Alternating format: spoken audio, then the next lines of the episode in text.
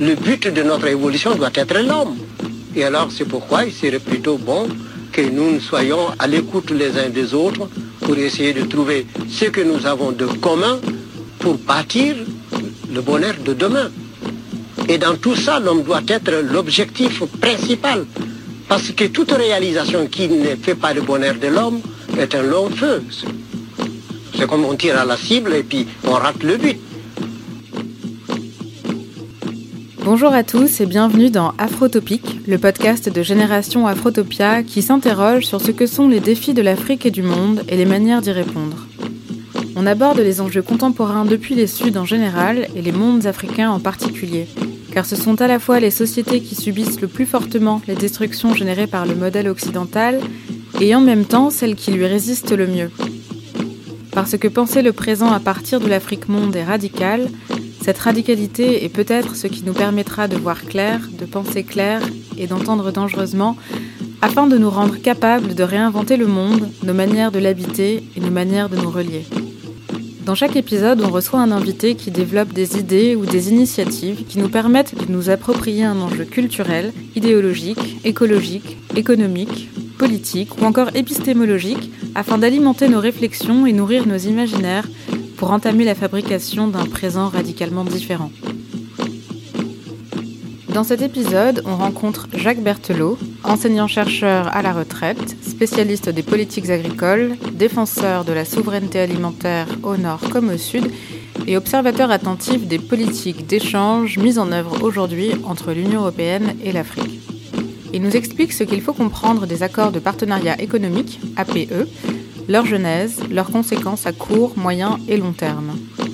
On comprend ainsi qu'il ne s'agit pas simplement d'accords préférentiels, de suppression de tarifs douaniers au nom de la libre circulation des marchandises, mais que ce qui est en jeu, réellement, c'est la souveraineté et plus encore la sécurité alimentaire de centaines de millions de personnes aujourd'hui et demain.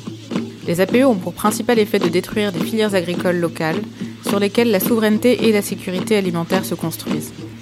Ils favorisent essentiellement un flux d'importation de céréales subventionnées par l'Union européenne à destination de l'Afrique et fabriquent au passage les conditions de l'exode rural dans le meilleur des cas quand ils n'alimentent pas directement les routes de l'exil à l'extérieur des frontières nationales. Alors les APE, c'est un sujet un peu pénible et cet épisode est assez laborieux. Il y a pas mal d'acronymes et de termes un peu techniques, mais...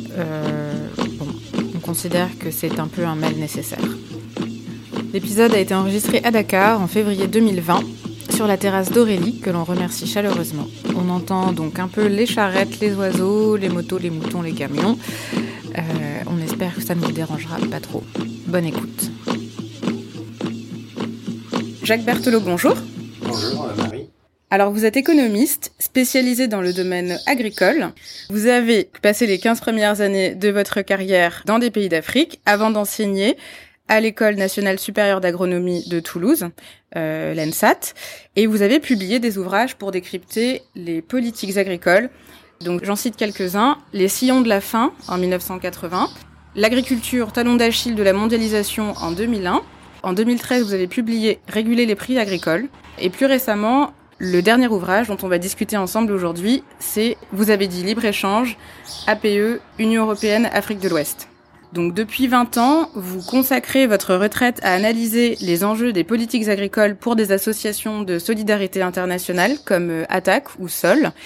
Et dans votre dernier livre, vous revenez sur les APE, donc les accords de partenariat économique, que certains nomment accords de pauvreté économique, voire de paupérisation économique, j'ai même lu accords de pendaison économique, qui sont donc les accords commerciaux, donc un cadre de traité, à partir desquels se déploient les relations commerciales à caractère soi-disant libre-échangiste entre l'Union européenne et les pays dits ACP, donc Afrique, Caraïbes, Pacifique.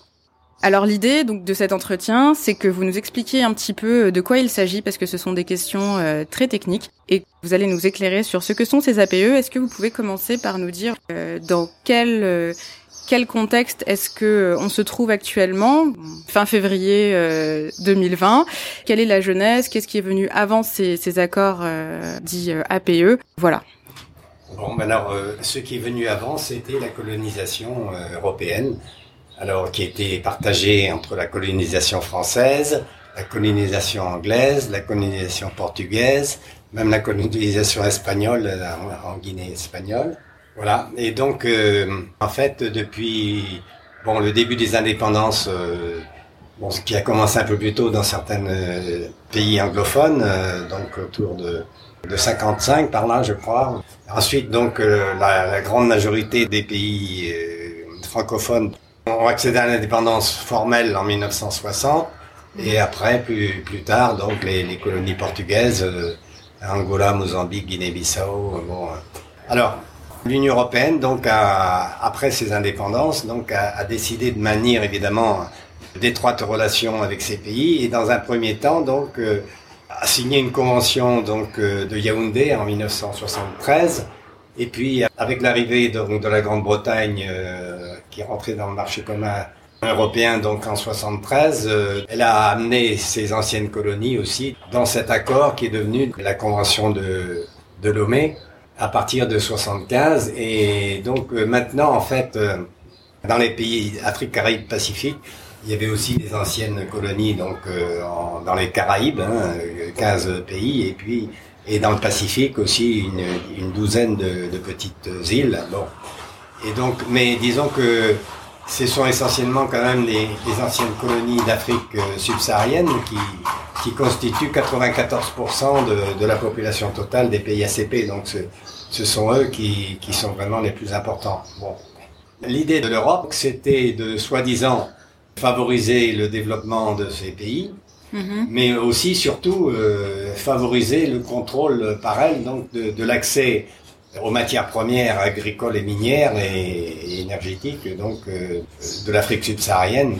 Mais dans un premier temps, donc dans les premières conventions de Lomé, l'Union européenne a d'une part accepté d'importer sans droit de douane donc l'essentiel des produits, notamment agricoles. Pour les produits miniers, évidemment sans droit de douane, mais pour les produits agricoles, il y a eu quelques limites à quelques produits, le sucre, les bananes, pour lesquelles il y avait une période d'adaptation, et ce n'est que depuis 95 à peu près qu'il n'y a plus de contraintes, de limitation de quotas, disons, de quotas d'importation. Mais il se trouve que à la fin des années 90, un certain nombre de pays producteurs de bananes d'Amérique latine, notamment les 3 pays andins, Équateur, Colombie et Pérou, et 6 petits pays d'Amérique centrale, producteurs de bananes également, se sont plaints vis-à-vis de l'Union européenne. Se sont dit, nous aussi, nous sommes des pays en développement. Comment se fait-il que nous devons payer les droits de douane quand nous exportons nos bananes dans l'Union européenne, alors que les 3 pays africains, à savoir la Côte d'Ivoire, le Ghana et le Cameroun, eux peuvent exporter leurs bananes sans avoir à payer de droits de douane. Donc, nous sommes tous des pays en développement, et il y a un principe au sein de l'OMC, l'Organisation mondiale du commerce, qui dit qu'il ne doit pas y avoir de discrimination géographique entre les pays. Et donc, de ce fait que l'Union... C'est-à-dire de discrimination géographique ? C'est-à-dire qu'on n'a pas le droit de leur donner un traitement plus défavorable qu'aux pays d'Afrique, parce que, donc, sous prétexte qu'ils ne sont pas tous sur le même continent. Donc, donc l'Union européenne, en fait, a accepté cette condamnation. Elle a été poursuivie, et les pays d'Amérique latine ont gagné, ont fait condamner l'Union européenne, comme quoi donc elle n'avait pas le droit de faire cette discrimination à l'encontre des bananes, disons, d'Amérique latine. Mais en fait, l'Union européenne aurait très bien pu refuser cette condamnation, parce qu'il y a un autre principe aussi qui dit que si la discrimination n'est pas possible au plan géopolitique, elle est possible en fonction du niveau de vie. Et c'est d'ailleurs pourquoi l'Union européenne elle-même, en 1971, a créé ce qu'on appelle donc le système des préférences généralisées, à partir duquel les droits de douane qu'elle impose aux exportateurs des pays en développement en général sont inférieurs à ceux qu'elle impose au titre de ce qu'on appelle la nation la plus favorisée, en général, donc, des importations venant des pays développés, qui ne bénéficient pas de traitement préférentiel.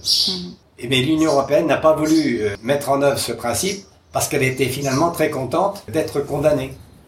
Parce qu'en étant condamnée, ça l'a obligée à changer le système et elle a créé en 2000 l'accord de Cotonou.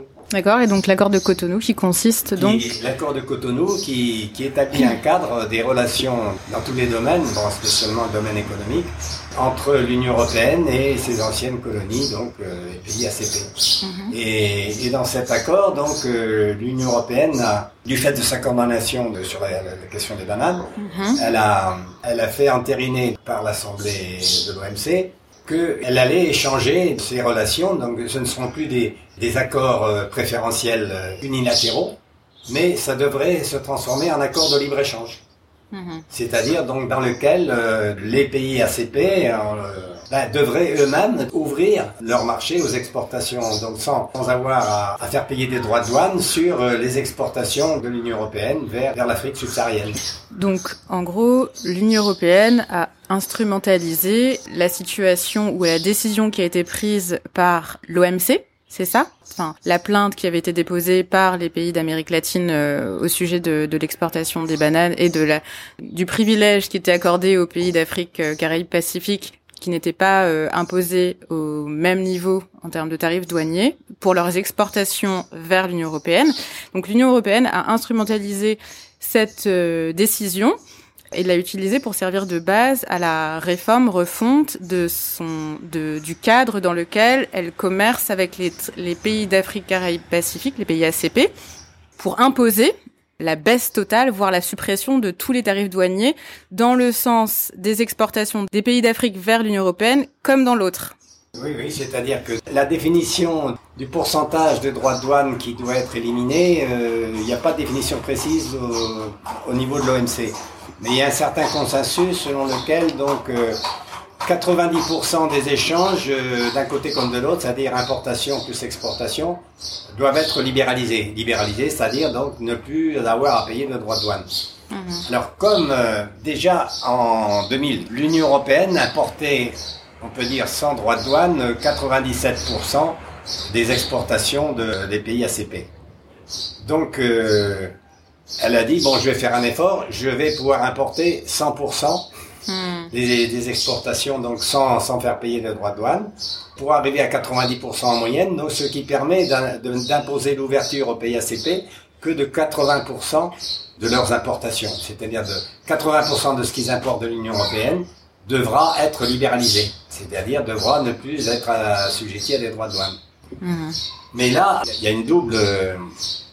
arnaque, on peut dire, bon, c'est que l'Union européenne avait aussi, en 2001, accordé aux pays les moins avancés, pas simplement des pays ACP, mais au niveau mondial, des pays qui se caractérisent par un niveau de vie très faible et un pourcentage élevé aussi des aspects sous-nutrition, des problèmes de santé, etc. Ce sont des pays donc qui sont vraiment parmi les plus pauvres au monde. Donc l'Union européenne avait accepté, dans la foulée de son système de préférence généralisée, d'accorder l'accès sans droit de douane à toutes les exportations des pays les moins avancés, y compris donc de ceux d'Afrique. Mm-hmm. En Afrique de l'Ouest, donc l'Afrique de l'Ouest, ça comprend les 15 États de la CEDEAO, la Communauté économique des États d'Afrique de l'Ouest, et donc l'APE, l'accord de partenariat économique Union européenne Afrique de l'Ouest, donc avec ses 16 États, parmi lesquels il y a 12 PMA. Parce qu'il y a les pays moins avancés. Et il y a 3 États qui sont considérés comme des pays en développement, parce qu'ils ne sont pas moins avancés. Mm-hmm. Donc le Nigeria, le Ghana et la Côte d'Ivoire, avec l'accord de libre-échange, enfin l'APE. L'Union européenne est en train en imposant que tous les États d'Afrique de l'Ouest donc libéralisent, c'est-à-dire ouvrent leur marché sans pouvoir taxer à 80% de ce qu'ils importent de l'Union européenne, est en violation évidente avec son engagement tout sauf les armes. On a dit un engagement tout sauf les armes par lequel donc les PMA ne sont pas obligés de ne plus taxer tout ce qu'ils importent de l'Union européenne. Donc j'ai pas compris ça. Donc le traité tout sauf les armes. Alors, enfin... on appelait ça tout sauf les armes, c'est-à-dire que c'est l'idée que la décision prise en 2000 par l'Union européenne, en 2001, par l'Union européenne, d'importer sans droit de douane et de ne pas exiger que les pays, les PMA, soient obligés d'ouvrir leur marché, mais puissent avoir le droit de continuer à taxer tout ce qu'ils importent de l'Union européenne. Donc c'est 12 États, donc 13 avec le Cap-Vert, auraient pu normalement ne pas être obligés d'ouvrir leur marché aux exportations de l'Union européenne. Mais comme l'APE, donc Afrique de l'Ouest, donc l'Union européenne dit, mais si les États PMA n'étaient pas obligés d'ouvrir leur marché aux exportations de l'Union européenne, eh bien ça irait à l'encontre de l'intégration régionale de l'Afrique de l'Ouest. Pourquoi ? Parce qu'il y aurait plusieurs systèmes de tarifaires qui, entre, il y aurait les pays en développement, donc, qui, eux, seront obligés d'ouvrir leur marché, bon. Et puis les PMA qui, s'ils étaient pas obligés, donc, il y aurait des problèmes au niveau des échanges à l'intérieur même de l'Afrique de l'Ouest. Donc l'argument, c'est celui, de l'harmonisation des tarifs douaniers. Pour faciliter les échanges dans les différentes zones au sein de l'espace régional de la CEDEAO, voilà. Mais en fait, il aurait été tout à fait possible de dépasser cette contradiction apparente en suivant la proposition qui avait été faite par un ancien commissaire au commerce de l'Union européenne, Peter Mandelson, qui avait dit que on pouvait très bien, au lieu de fixer à 80% le taux d'ouverture, eh bien, on déduit le pourcentage des importations de l'Afrique de l'Ouest qui vient des PMA. Ceux-là, on les oblige pas donc à se libéraliser. Au lieu donc d'imposer 80%, comme ces 12 PMA, enfin 13 on peut dire avec le Cap-Vert, donc représentaient à peu près 45% des importations totales de l'Afrique de l'Ouest, eh bien, au lieu d'avoir à libéraliser 80%, on retire les 45%. Et donc, ce qui fait que l'ouverture totale du marché de l'Afrique de l'Ouest n'aurait été que de l'ordre de 35%.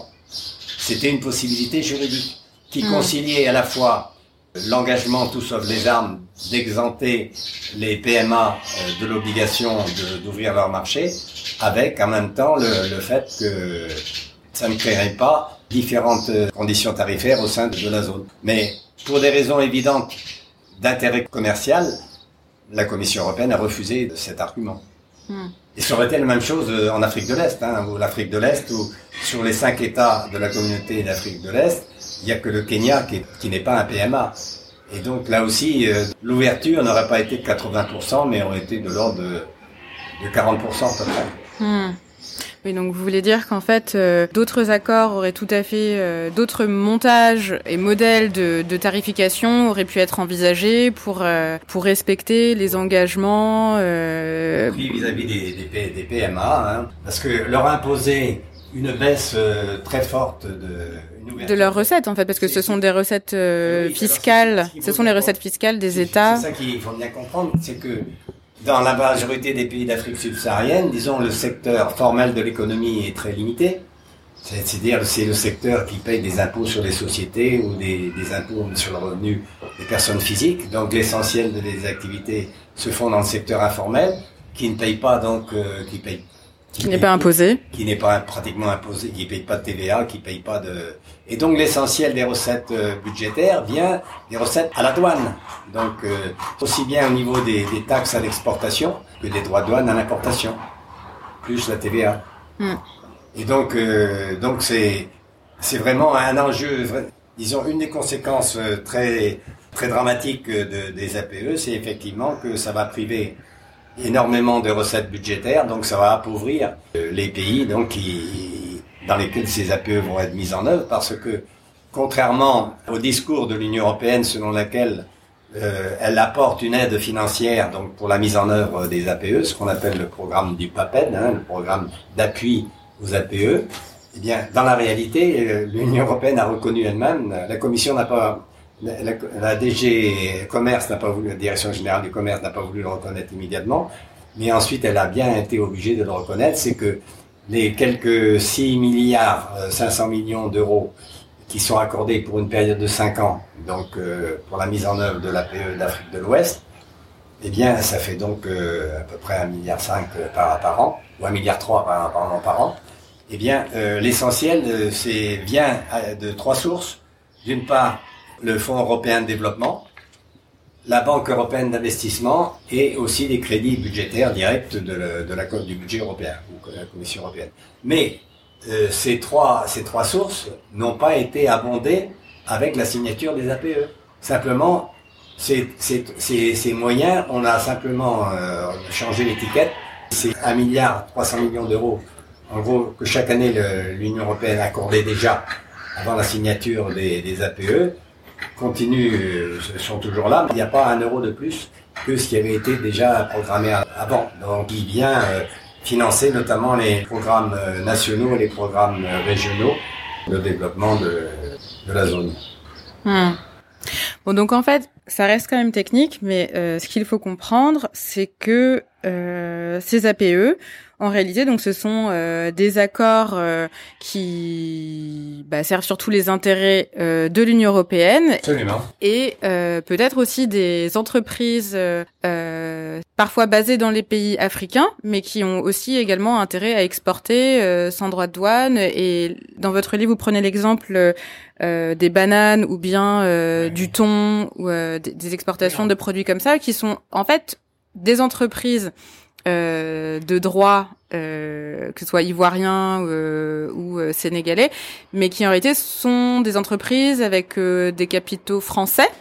Oui, essentiellement. Essentiellement, oui. On peut dire, par exemple, pour les bananes, c'est la Compagnie Fruitière, qui est basée à Marseille, président Robert Fabre, qui possède l'essentiel des bananeraies de Côte d'Ivoire, du Ghana et du Cameroun. Oui. Et qui jusqu'ici aussi, tout va bien. Et qui possède aussi les navires bananiers qui les transportent en s'arrêtant au Sénégal pour placer un certain nombre de ces bananes. Bon, Alors ça c'est pour les bananes, mais c'est la même chose d'ailleurs. Ils possèdent aussi peut-être un peu moins fortement les ananas. Les ananas, oui. Ouais. Et alors pour les conserves de thon, c'est une société thaïlandaise plutôt, Thai Union, mais qui a des filiales donc en Europe et qui notamment pour l'essentiel des miettes de thon que vous pouvez acheter dans les supermarchés de Dakar, elles sont transformées par une conserverie Petit Navire qui se trouve à Douarnenez en France, en Bretagne. Bon. Et alors par contre pour le blé, vous aviez les grands moulins de Dakar, les grands moulins d'Abidjan, qui était la propriété d'un franco-libanais, donc le groupe Mimran, qui possède aussi la sucrerie, compagnie sucrière du Sénégal, donc sur le fleuve, à Richard Toll. Mais il y a 2-3 ans, ces deux grands moulins et le sucre ont été vendus à un groupe marocain. Bon, peu importe. Mais en tout cas, là encore, disons que c'est la France qui a été... qui a fait la plus pression pour la mise en place des APE. Mais quand on dit la France, en fait, parce que là, ce dont on peut se rendre compte, c'est que quand on parle des bananes de Côte d'Ivoire, ok, certes, les bananes, elles poussent en Côte d'Ivoire, mais donc les bananeraies, elles appartiennent à des entreprises françaises, une entreprise française, voire même, en fait, peut-être à juste une famille, en fait. Et on parle de France, alors qu'en fait, non, peut-être que c'est pas l'État français, là, qui a des intérêts, c'est juste une famille qui a des capitaux et qui est propriétaire d'une entreprise et qui exploite de manière quasiment monopolistique tout un secteur de l'économie. Est-ce que c'est aussi cette configuration des choses qui peut expliquer le fait que les APE sont considérés par ces acteurs qui sont un peu les gagnants de ces politiques de libre-échange si on peut vraiment dire que c'est réellement du libre-échange, parce qu'on peut critiquer cette conception du libre-échange. En réalité, en fait, ce sont ces acteurs-là qui sont présents, qui les défendent, qui défendent ces politiques et ces constructions de traités, ces constructions de partenariats commerciaux dans leur propre intérêt, mais en fait ces intérêts-là, c'est-à-dire que on peut avoir l'impression que l'Union européenne ne travaille que pour une poignée de personnes, quoi. Oui, mais alors je dirais que je vais vous raconter une histoire. Bon, alors dans ces APE, ce qu'il faut savoir, c'est que parmi les produits libéralisés plus fortement, c'est d'une part les céréales et d'autre part la poudre de lait. Alors les céréales, tous les céréales sauf le riz, mais l'Union européenne n'exporte pas de riz. Et donc le droit de douane actuel, il est terriblement bas, il est de 5%, de même que sur la poudre de lait. Alors, je vais vous dire comment ces droits de douane sont arrivés à ce niveau-là. Bon, au milieu des années 90, je faisais quelques cours au CIRES. C'est un centre de formation économique et sociale de Côte d'Ivoire. Mmh.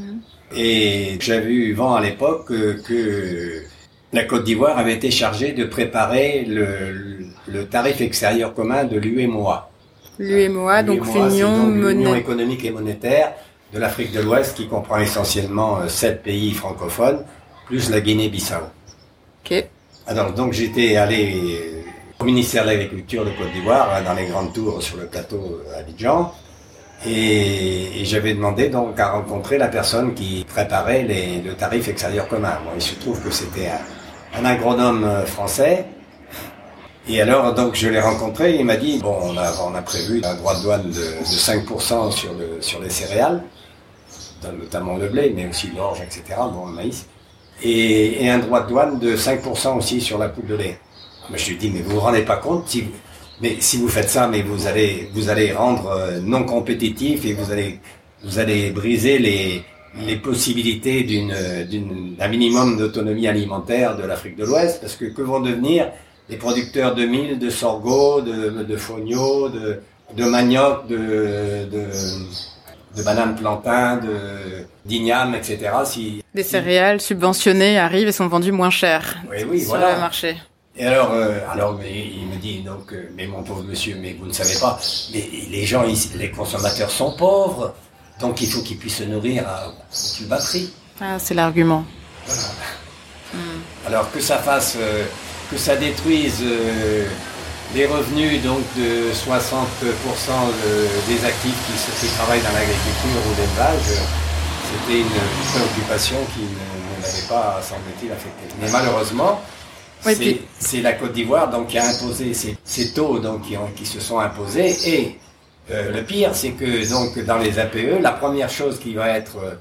complètement éliminé, c'est donc le droit de douane sur les céréales et sur la poudre de lait vont passer à zéro. Donc il n'y aura plus aucune protection donc sur les importations de céréales. Bon, le riz restera à 10%, mais sur le donc voilà. Mais en fait c'est désastreux parce que cette pensée-là, c'est une pensée à très court terme. Absolument. Parce que certes, dans l'immédiat, un kilo de blé revient moins cher qu'un kilo de mil, d'accord, mais on détruit des filières, on détruit la capacité, on détruit la paysannerie, on détruit en fait à moyen et long terme dans une région du monde où 72% de la population est rurale, ça a des conséquences absolument catastrophiques.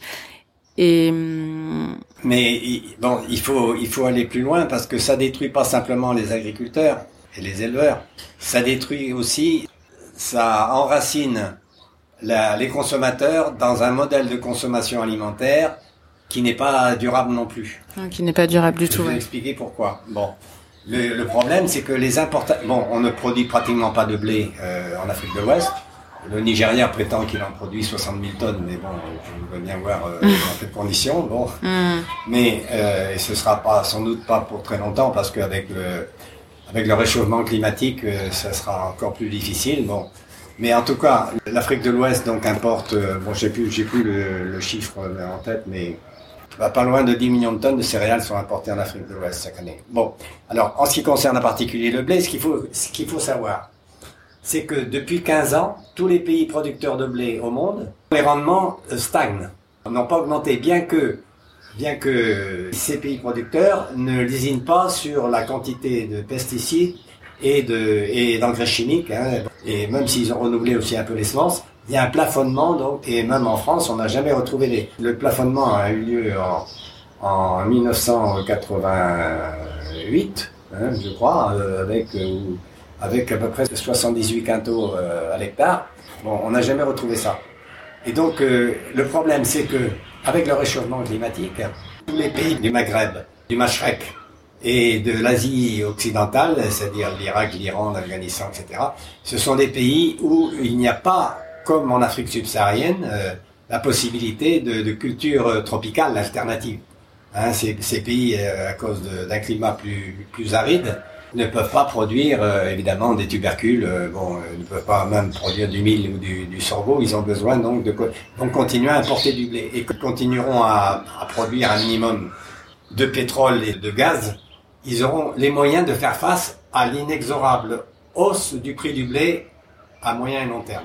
Mais comme en Afrique de l'Ouest, la consommation de blé, à la fois sous forme de pain, mais aussi sous forme de couscous, de pâtes alimentaires, etc., et de tout le blé qui rentre dans les importations de bière, enfin, etc., le malt, et des autres produits, eh bien, la consommation de blé, essentiellement importé, augmente de l'ordre de 6% par an. Donc, en Afrique de l'Ouest. En Afrique de l'Ouest. À la fois donc parce que la consommation par tête augmente, et aussi parce que la population augmente de 2,8% à peu près par an. Donc, on est en train de fabriquer des habitudes alimentaires insoutenables, quoi. Alors absolument, on est en train de fabriquer des habitudes alimentaires insoutenables, et il faut savoir que c'est déjà l'Europe, notamment c'est la France, qui a imposé le thieboudienne. Vous pouvez réexpliquer un peu l'histoire du thieboudienne, qui est le plat traditionnel du Sénégal. Alors, ce qui se passait, c'est que la France donc avait ses colonies d'Indochine. À l'époque, c'était le Laos, le Tonkin, la Cochinchine. Bon, ça, c'était déjà à la fin du 19e siècle. Et donc, les exportations de riz, le grain entier, il allait en France, en métropole, comme on dit. Et puis, il restait les brisures. On ne savait pas trop que faire, quoi. Bon. Mais dans le même temps, il y avait les huileries Le Sieur, à Bordeaux notamment, qui manquaient d'arachides pour tourner. Et donc, la colonisation française donc a imposé au Sénégal de produire beaucoup moins de mil, de façon à remplacer la culture du mil plutôt par la culture de l'arachide, pour pouvoir donc approvisionner les huileries métropole. Ouais. Et donc en contrepartie, donc on a pu se débarrasser des brisures de riz. Ouais. Les brisures de riz ont été exportées vers le Sénégal en tant que produit un petit peu de deuxième qualité, quoi. Absolument. Pour nourrir la population sénégalaise qui n'avait plus suffisamment de mil, donc et de sorgho, voilà. Bon. Donc ça c'est un petit aparté. Non, mais c'est important de comprendre comment est-ce que tout ça, les habitudes se sont ancrées, façonnées, ont été construites. Et vous parliez tout à l'heure de l'insoutenabilité de la consommation de céréales et de blé notamment. Et parce que comme le prix va augmenter fortement, que la demande, disons, de l'Afrique de l'Ouest aussi va augmenter fortement du fait de l'explosion démographique, avec la concurrence des autres pays d'Asie occidentale et du Machrek et du Maghreb, qui n'auront pas ces cultures alternatives possibles, mais qui auront plus de moyens financiers de faire face à un prix du blé en hausse. Donc l'Afrique de l'Ouest ne pourra plus, l'Afrique subsaharienne en général, n'aura pas les moyens financiers de pouvoir continuer à importer du blé. Et donc tôt ou tard, il va falloir donc revenir à... mais pour cela encore, faut-il... à des céréales locales et... aux tubercules, Ouais. Et la banane plantain, D'autant plus que, vous l'avez dit, le dérèglement climatique, le réchauffement climatique dans le Sahel, enfin, les prévisions sont assez alarmantes, et qu'on a intérêt à se préparer et faire une transition rapide et efficace vers la culture à nouveau de ce qui est local et de ce qui pousse bien, et de se remettre à pratiquer l'agroforesterie et l'agroécologie dramatiquement. Et on n'a pas souligné le fait non plus que la culture du blé européen elle-même est problématique, et en plus de ça complètement sur-subventionnée. Oui, d'une part, alors oui, chaque tonne de blé qui est importée en Afrique ou partout ailleurs dans le monde, venant d'Europe, elle reçoit à peu près 68 € par tonne. Donc, mais l'Union européenne dit non, moi je ne subventionne pas, parce qu'elle joue sur les mots. C'est-à-dire que c'est l'Union européenne et les États-Unis qui en face à face on négocie les termes de l'accord sur l'agriculture de l'Organisation mondiale du commerce au début des années 90. Et ils se sont arrangés pour distinguer les subventions selon leur degré plus ou moins présumé de distorsion des échanges, c'est-à-dire leur effet de dumping éventuel. Mais là, c'est vraiment encore une supercherie terrible, quoi. L'Union européenne continue de dire non, je ne subventionne pas, parce que avant 92, les subventions étaient essentiellement accordées au niveau de l'exportateur. Mais alors là, ce qu'il faut bien savoir, bon, c'est un peu technique, mais pas trop quand même, c'est que pourquoi l'Union européenne a complètement changé de politique agricole et pourquoi elle s'en est venue à subventionner fortement ses produits, non plus à l'exportation, mais en amont, c'est-à-dire aux producteurs. Donc, la définition du dumping dans l'accord du GATT, le GATT c'est l'accord général sur le commerce et les droits de douane qui a été créé au lendemain de la Seconde Guerre mondiale en 1947, et dans cet accord, la définition du dumping, elle est tout à fait absurde, quoi. Bon, on dit il y a dumping lorsque l'on exporte à un prix inférieur au prix auquel le produit est vendu sur le marché intérieur. Mm-hmm. Donc, en fonction de sa définition, les États-Unis et l'Union européenne se sont dit « Ah, puisque c'est ça la définition du dumping, eh bien, comme les pays en développement où les agriculteurs représentent la majorité des actifs, n'ont pas les moyens financiers de subventionner nos agriculteurs, eh bien nous allons donc, c'est ce qu'ils ont fait, nous allons baisser les prix et minimum garantis accordés aux agriculteurs et on va compenser cette baisse des prix par une subvention. Et donc effectivement, ce qui s'est passé pour les céréales notamment, c'est qu'on a baissé 35% en 92 dans l'Union européenne le prix garanti des céréales, prix minimum. Et on en a rajouté une couche, on a un nouveau baissé de 15% en plus dans la réforme suivante de la PAC, de la politique agricole commune, en 99. Donc au total, c'est à peu près 50%, donc on a baissé le prix minimum de 50%. Mmh. Et on a compensé les agriculteurs par des subventions. Mmh. Mais pour pouvoir toucher ces subventions, il fallait quand même produire le céréales, quoi. Hein. Bon. Mais dans l'accord sur l'agriculture, l'article 13 disait que pendant une période de 9 ans, on ne pourrait pas remettre en cause... On ne pourrait pas attaquer les exportations de céréales de l'Union européenne si effectivement la subvention est accordée aux producteurs de céréales. Mais en 2003, donc, c'est-à-dire 9 ans après 1995, hein, puisque l'accord de l'OMC a été créé en 1995, donc en 2003, l'Union européenne s'est dit que maintenant, mes subventions là, elles risquent d'être attaquées, puisqu'il y avait une période pendant 9 ans dans laquelle elles ne pouvaient pas l'être. Donc elle s'est dit, bon, je vais changer la manière dont j'accorde mes subventions. Je ne vais plus exiger que les agriculteurs produisent les céréales pour pouvoir continuer à les subventionner. C'est ce que l'on appelait le découplage. C'est-à-dire que les agriculteurs ont continué, après donc 2003, ont continué à percevoir les mêmes subventions qu'ils ont perçues en moyenne de 2000 à 2002, mais ils n'étaient pas obligés de produire pour les toucher. Ils continuaient à toucher ce qu'ils avaient déjà touché en moyenne, par hectare, sans être obligés de produire. La seule contrainte, c'est qu'il fallait qu'au moins une fois par an, ils passent un coup de herse pour éviter que la terre ne devienne une friche et qu'il fallait que les terres restent cultivables. Voilà. Mais c'est une véritable mascarade parce que savez-vous que dans l'Union européenne, donc ceux qui gagnent le plus de subventions, c'est comment dirais-je, la reine d'Angleterre, bien sûr, le prince de Monaco, et même le premier club de foot britannique, là, le Manchester United, qui possède beaucoup de terres. Donc voilà, vous voyez l'absurdité du système. D'accord. Tout ça pour dire que l'Union européenne, donc, du fait qu'elle a découplé elle prétend, donc elle accorde, les aides ne sont accordées sans qu'ils soient obligés de produire un produit particulier. Donc elle dit, il n'y a pas de subvention. Parce qu'on ne peut pas dire que ces aides-là peuvent être attribuées aux céréales ou à un autre produit. Et donc tout ça, tout ce qu'elle notifie à l'OMC, ben, c'est émis dans ce qu'on appelle la boîte verte, c'est-à-dire, c'est des subventions qui ne sont pas considérées comme ayant un impact négatif sur le dumping.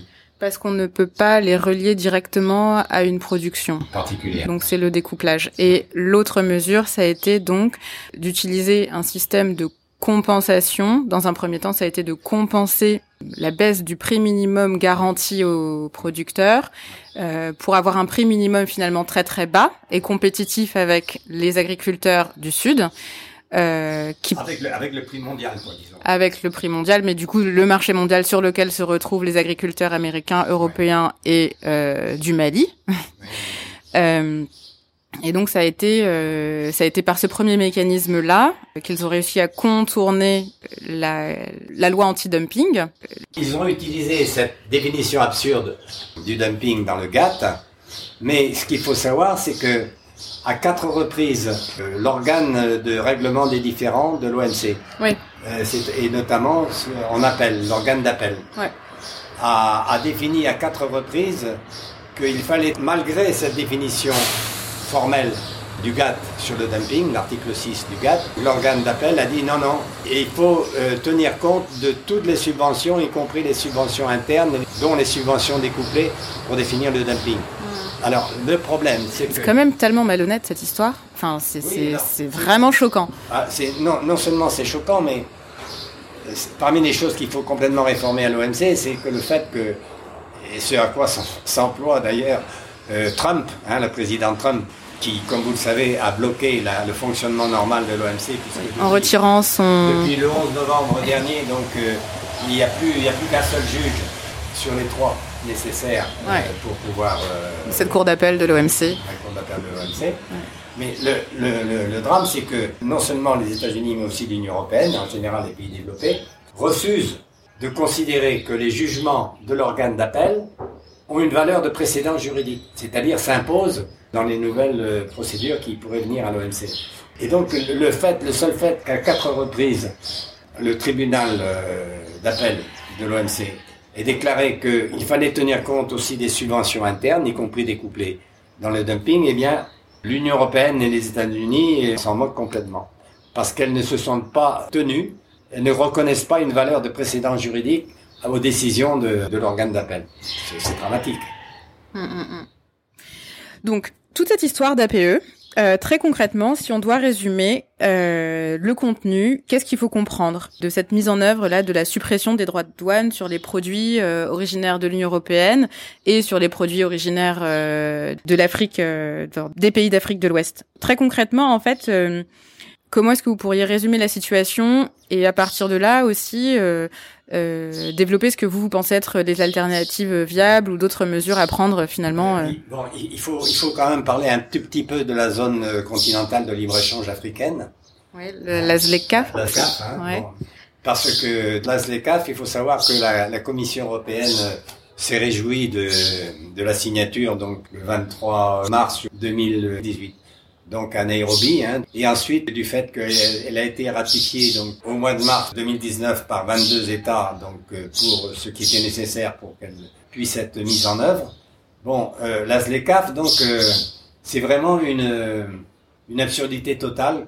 Bien sûr, les chefs d'État de l'Union africaine avaient en 2013 visé que en 2063, donc 50 ans plus tard, eh bien, l'Afrique soit devenue un continent autocentré et ayant donc atteint un stade de développement donc équitable pour sa population. Bon, mais le problème c'est que la ZLECAF a mis la charrue avant les bœufs, hein, en voulant mettre en œuvre une sorte de marché commun. Ce marché commun qui est en soi très noble, mais le problème c'est que l'objectif n'est pas, en fait, malgré le discours, l'objectif n'est pas d'en faire une zone de libre-échange interne autocentrée, hein, libre-échange entre les États membres, mais d'en faire plutôt, malheureusement, de chercher à rivaliser avec les pays développés ou avec les pays émergents les plus développés, comme la Chine par exemple, bon, eh bien, d'être encore plus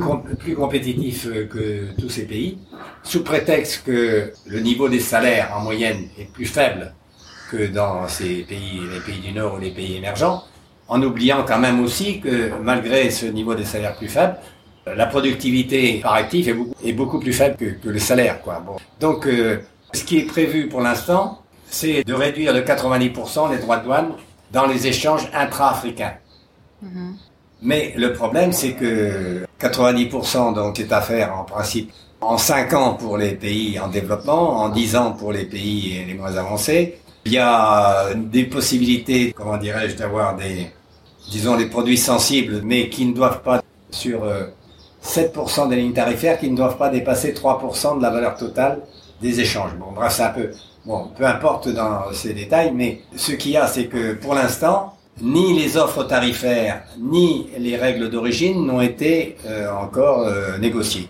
C'est-à-dire que chaque pays, pour arriver à des droits de douane par produit qui soient homogènes, eh ben, il faut évidemment se mettre d'accord sur un droit de douane particulier. À titre d'exemple, hein, le Maroc, lorsque sa récolte n'a pas été bonne, eh bien, il augmente le droit de douane sur le blé jusqu'à 130%. 130% donc de droit de douane à l'importation sur le blé, alors qu'il n'est que de 5% en Afrique de l'Ouest. Hein. Bon, donc, sur la poudre de lait, la poudre de lait écrémée, donc il est de 5% en Afrique de l'Ouest, il est de 60%. Enrichi à l'huile de palme. Oui, alors enrichi en plus à l'huile de palme, hein, bon, il est de 60% le droit de douane en Afrique de l'Est, hein, sur les importés, sur le lait écrémé.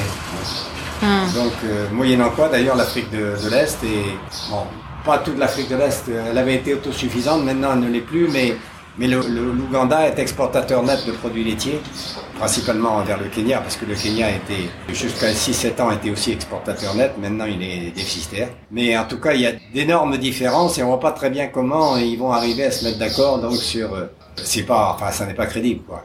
Les régimes politiques sont tout à fait différents, bon, les niveaux de vie sont tout à fait différents, hein, le Burundi qui est le plus bas, ou les Seychelles qui est le plus haut. Donc c'est vraiment un projet prématuré. En plus, pour l'instant, au niveau de la ZLECAF, ils ne se sont pas mis d'accord encore sur le tarif à appliquer pour les produits venant du reste du monde. Hein. Mais l'idée, malheureusement, la CNUCED, donc la Conférence des Nations Unies sur le commerce et le développement, ou la Commission économique pour l'Afrique des Nations Unies, donc ont été à l'initiative de ce projet. C'est assez incompréhensible. Ouais. Ouais.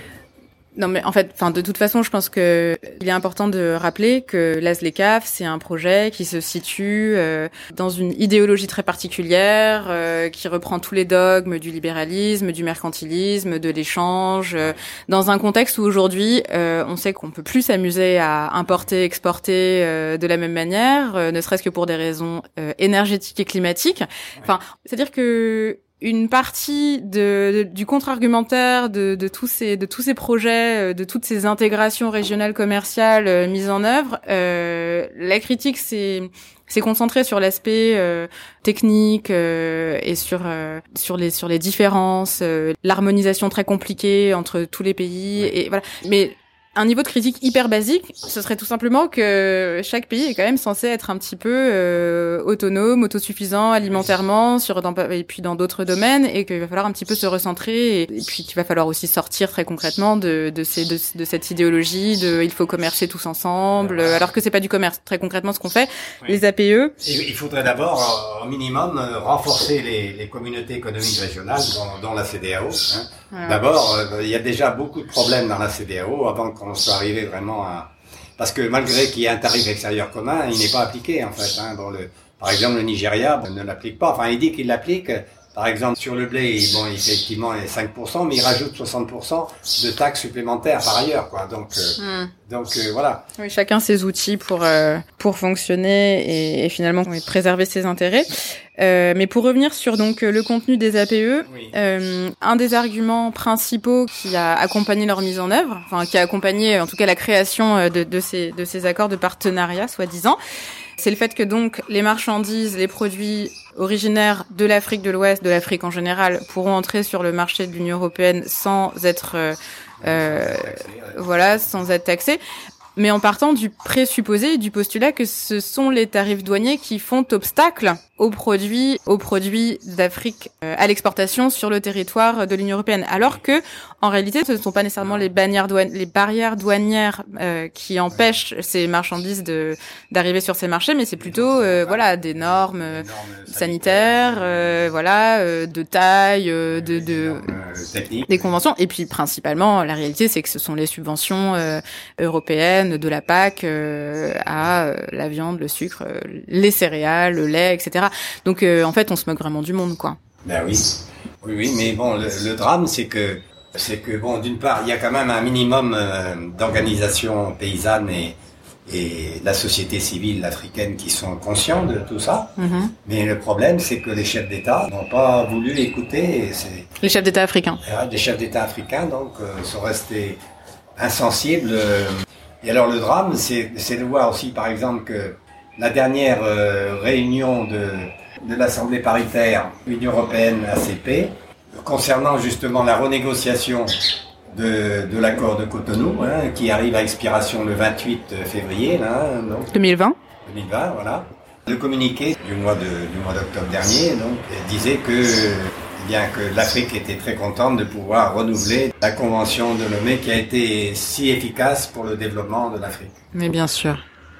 C'est terrible quoi, de voir ça, de voir le degré de... C'est un niveau, on arrive à un niveau de cynisme qui est... Alors, il y a le cynisme, mais il y a aussi le fait que les technocrates, les hauts fonctionnaires des ministères africains, du commerce ou de l'agriculture, ont subi en permanence des sessions de lavage de cerveau, sous couvert de ce qu'on appelle la mise à niveau, dans lesquelles on leur a dit donc pas de développement sans libre-échange.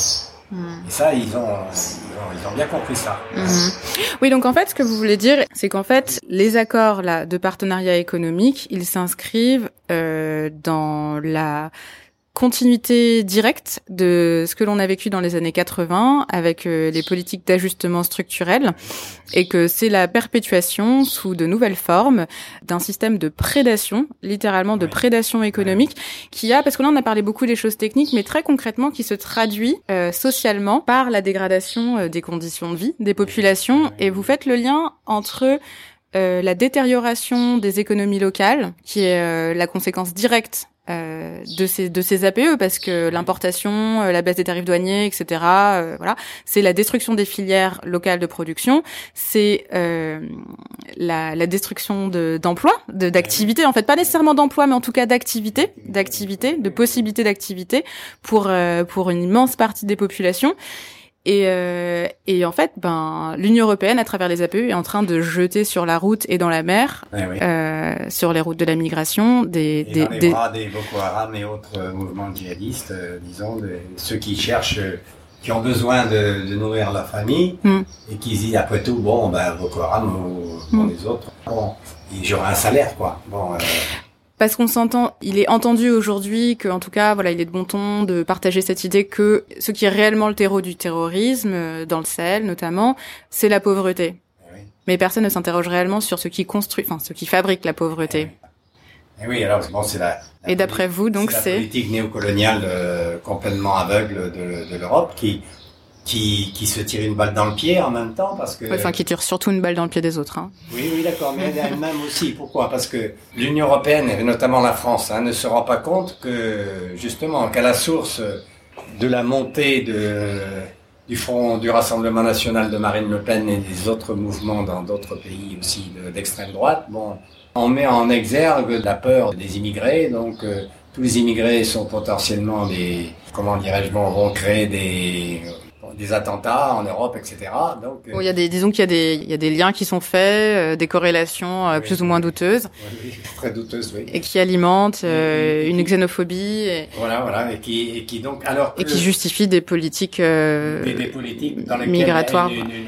Une part croissante de l'aide entre guillemets de l'Union européenne est consacrée aux politiques de retour en Afrique des immigrés qui n'ont pas obtenu le droit d'asile. Oui, on ne sait pas assez, mais c'est vrai que peu de gens savent aujourd'hui qu'une grande partie du budget donc de l'aide publique au développement de l'Union européenne destinée aux pays d'Afrique est utilisée dans le cadre de la politique migratoire.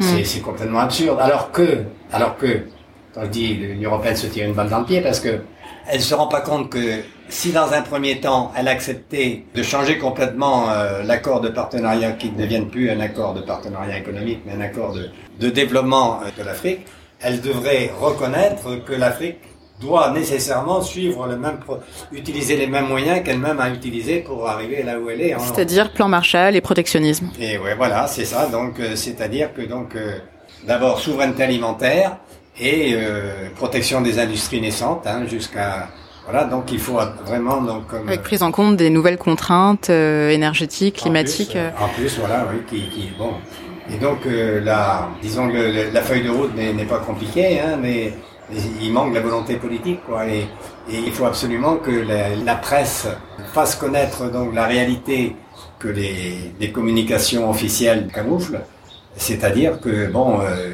que la France, que l'Europe en général, est en train d'imposer ce que le professeur, l'ancien gouverneur central de la Banque centrale du Nigeria, donc le professeur Soludo, qui était un économiste aussi, professeur d'économie, a dit donc avec les APE, l'Europe est en train de nous imposer un nouvel esclavage. Ouais.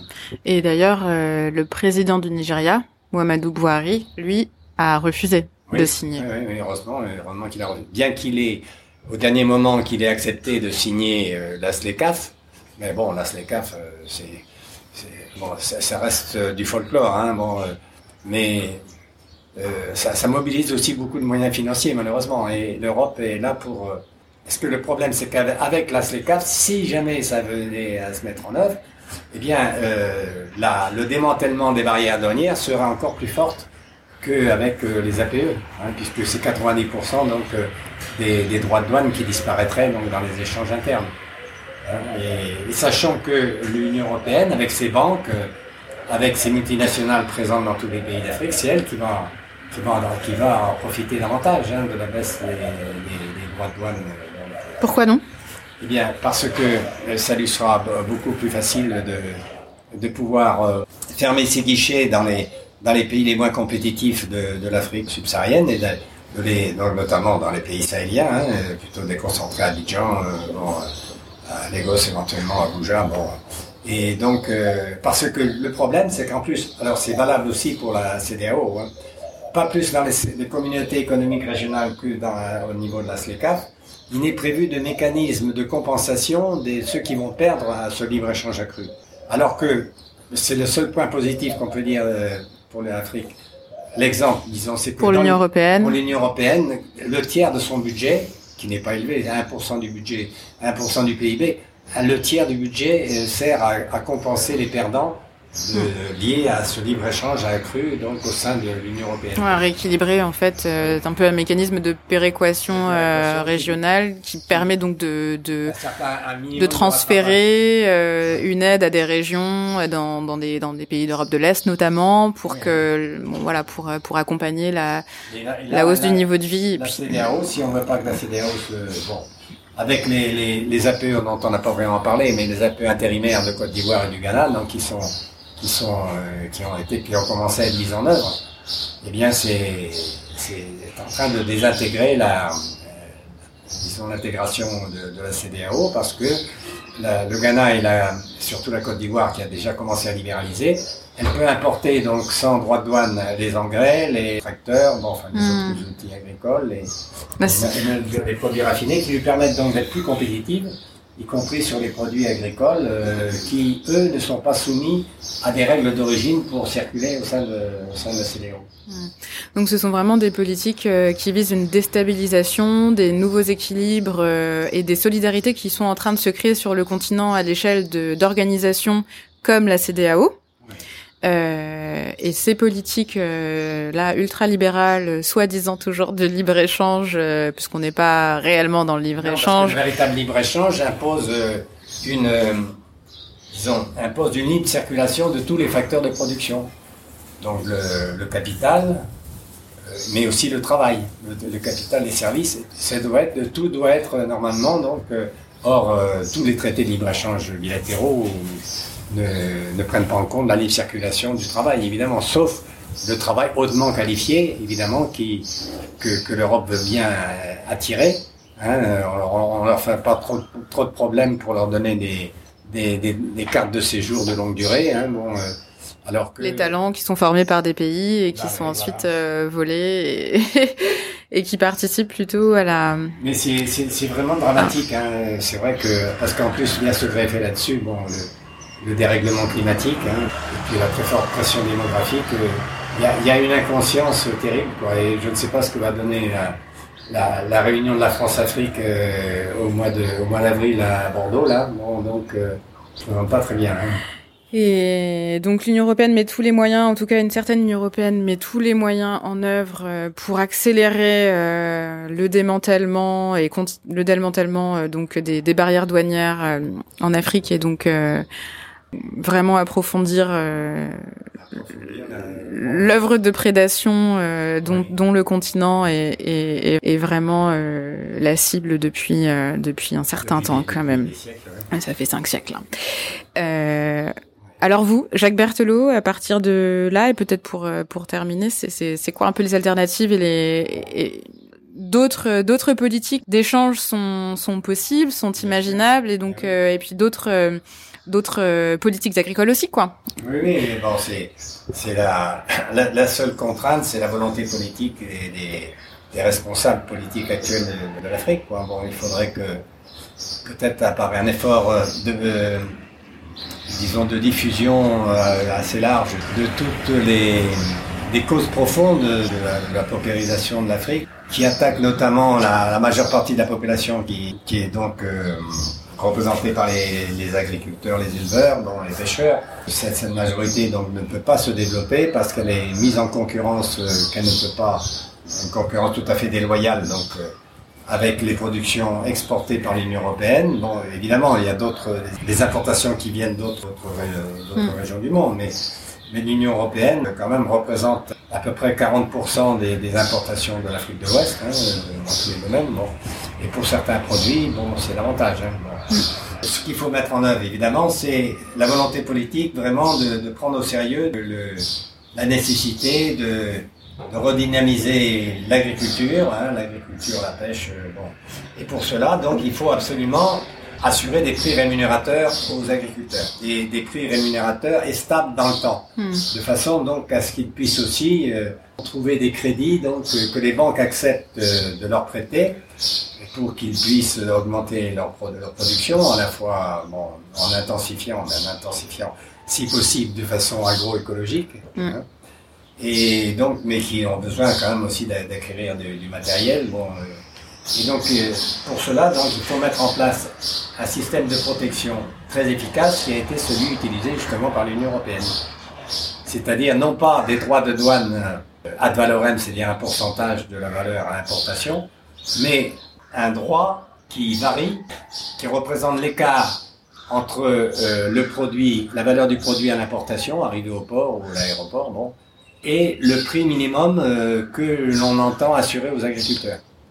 Donc cet écart varie en fonction du prix à l'importation, qui est fonction de l'origine du produit. Mais il faut que les agriculteurs soient assurés donc qu'aucun produit ne pourra pénétrer sur le territoire à un prix inférieur au prix qui pour eux serait un minimum nécessaire pour assurer la rentabilité de leur production. Alors évidemment, les agriculteurs ne peuvent pas tout financer, il faut qu'au niveau de l'amont et de l'aval, alors de l'aval et de l'amont, c'est d'abord d'avoir des routes, hein, c'est d'avoir des moyens de transport, bon, de ne pas subir les prélèvements illicites de toutes les forces armées, les douanes, la police, etc., bon, qui quelquefois peuvent arriver même à des prélèvements supérieurs aux droits de douane. Bon, donc il faut une politique évidemment de vulgarisation qui soit davantage axé sur l'agroécologie, effectivement. Hein. Bon, donc, il faut reformer aussi les techniciens qui ont été plutôt formés à la nécessité qui est promue d'ailleurs encore par la Banque Africaine de Développement. Oui, hein, par la BAD. La BAD, oui, donc de faire comme encore, malheureusement. Agriculture productiviste, donc avec intensive, voilà. Bon, catastrophique. Incidemment, d'ailleurs, au Sénégal, on importe beaucoup de pommes d'Afrique du Sud, non ? Non, de France surtout. Bon. Ah bon ? Oui, je crois. Oui. On m'a dit Afrique du Sud, moi. Ah bon, mais beaucoup de France aussi, hein, okay. Bon, mais qui subissent un minimum de 12 traitements pesticides. Hein. Bon, donc, il faut mieux faire peler les pommes avant de les croquer. Hein. Bon, enfin, bref. Donc, voilà. Donc, assurer des prix minimums aux agriculteurs. Mais pour ne pas pénaliser la population pauvre des consommateurs, parce qu'il faut que ces prix minimums, on les programme sur une période de 5 à 10 ans, relever progressivement donc, les prix à l'entrée, donc en mettant un système de prélèvement variable. Donc, mais en même temps, pour ne pas provoquer des émeutes des consommateurs pauvres qui ne pourraient plus se nourrir correctement, il faut utiliser aussi un autre exemple très efficace donné notamment par l'Inde. En Inde, c'est les 2/3 de la population hein, qui reçoit, donc qui peut acheter le blé et le riz hein, à un prix très faible, qui est financé donc par le gouvernement indien. Mais bon, une politique d'ailleurs qui est condamnée, qui est dénoncée par les États-Unis, qui sont pourtant de très loin celui qui subventionne le plus leur agriculture. Non seulement ça, mais qui qui a un programme d'aide alimentaire intérieure qui est de l'ordre de 110 milliards d'euros, de dollars par an. Mmh. Hein, bon, ça permet donc à 20% à peu près, un peu plus de 20% des citoyens américains, donc de pouvoir acheter à très bas prix, donc en nourriture de base, quoi. Voilà. Et donc c'est ce genre de choses qu'il faut mettre en place. Alors on dirait que oui, mais alors il y a un programme actuel, donc de stock public de sécurité alimentaire de l'Afrique de l'Ouest, mais qui est très très faible, quoi. C'est pas ça. Qui permettra pas de garantir quoi que ce soit. Il faut viser beaucoup plus que ça. Oui. Mais pour ça, donc, il faut mettre en œuvre donc un programme qui pourrait être financé par l'AID, donc de la filiale de la Banque Mondiale, qui fait des prêts à très long terme, hein, jusqu'à 35 à 40 ans. Mm-hmm. C'est ce qu'elle avait fait d'ailleurs il y a longtemps, au début, pour financer des infrastructures lourdes, hein, des barrages, des choses comme ça. Mais elle peut aussi le faire là-dessus, avec un différé d'amortissement de 10 ans et un taux d'intérêt très faible. Bref, donc il y a des mécanismes et des outils techniques qu'on peut tout à fait utiliser. Mais de l'ordre de 4 milliards d'euros pour l'Afrique de l'Ouest par an, vous voyez. Oui, c'est pas grand-chose. C'est rien du tout. Oui, c'est rien du tout, oui. Mais ça permettrait quand même, disons, donc, de faire en sorte que, en attendant que, avec des prix rémunérateurs, donc sur une période peut-être de 10 ans, les agriculteurs soient arrivés donc à une meilleure productivité et à améliorer leur rendement, etc. Donc, ils pourraient retrouver les rendements moyens du mil et du sorgho de l'Éthiopie, par exemple, qui sont beaucoup très supérieurs à ceux de l'Afrique de l'Ouest. Hein. Peut-être qu'à ce moment-là, donc, on pourrait abaisser les prix à la consommation. Et bon, voilà, en tout cas, c'est... Ah ouais, sur les aliments de base et... Sur les aliments de base, donc, qu'on puisse donc se procurer dans des boutiques agréées. Mm-hmm. Hein, bon, donc... Des coopératives de consommateurs, même. Non, mais tout à fait. Donc, en fait, c'est important toujours de bien rappeler que des alternatives sont possibles et qu'on peut imaginer tout à fait d'autres outils de transition vers autre chose que l'ultralibéralisme et un marché commun comme ça qui s'ouvrirait sans réfléchir à des produits subventionnés, transformés, qui sont le produit en plus d'une... Si l'Union européenne avait un peu de regarder un peu plus loin que son intérêt à court terme, du business qui ne voit qu'à court terme, hein, l'argent est aveugle, hein, bon, elle comprendrait qu'elle devrait aller dans ce sens-là, de façon à pouvoir justement, à moyen et long terme, exporter des produits à haute valeur ajoutée, des services à haute valeur ajoutée, dont l'Afrique à ce moment-là aura besoin. Mais pour l'instant, en tout cas, arrêter d'exporter des produits alimentaires de base. Ouais. Hein, bon, voilà. Oui, voilà. Bon, on verra encore pour la suite, mais... Ce qui est peut-être important vraiment à retenir, c'est le fait que ces APE, si on résume, ce sont des instruments de déstabilisation des économies qui font quasiment le même effet qu'une guerre ou autre, en termes de déstructuration de filières, de transformation de... Qui tue les jeunes privés d'avenir. C'est ça. Concrètement, on fabrique la migration, qui devient le grand sujet de l'Union européenne. Après la migration, tout en rappelant que 80% des migrations d'Afrique subsaharienne se font sur le continent. Oui, bien sûr. Voilà. Et on fabrique en même temps donc les dérives djihadistes, quoi. Donc qui sont pas non plus une solution, quoi. Ça c'est vraiment. Mais, tout ça c'est construit. Hein? Tout cela c'est de la construction, quoi. Eh oui, c'est de la destruction. Je dirais. Merci beaucoup, Jacques Berthelot. Merci Marie. Ok. C'était Afrotopique, le podcast de Génération Afrotopia. On espère que cet épisode vous a plu, que vous aurez envie de découvrir les autres et d'en parler autour de vous. Si vous voulez creuser des sujets et recevoir la lettre de ressources qui accompagne désormais chaque épisode et être tenu au courant de nos événements, vous pouvez vous abonner en suivant le lien dans la description. Vous pouvez également nous suivre sur les réseaux sociaux et nous écouter sur les plateformes amies comme r22.fr ou Imago TV. La musique du générique est un extrait de l'album « Par les damnés de la terre » de Rossé, et en introduction, vous avez entendu la voix d'Amadou Ampateba. À bientôt.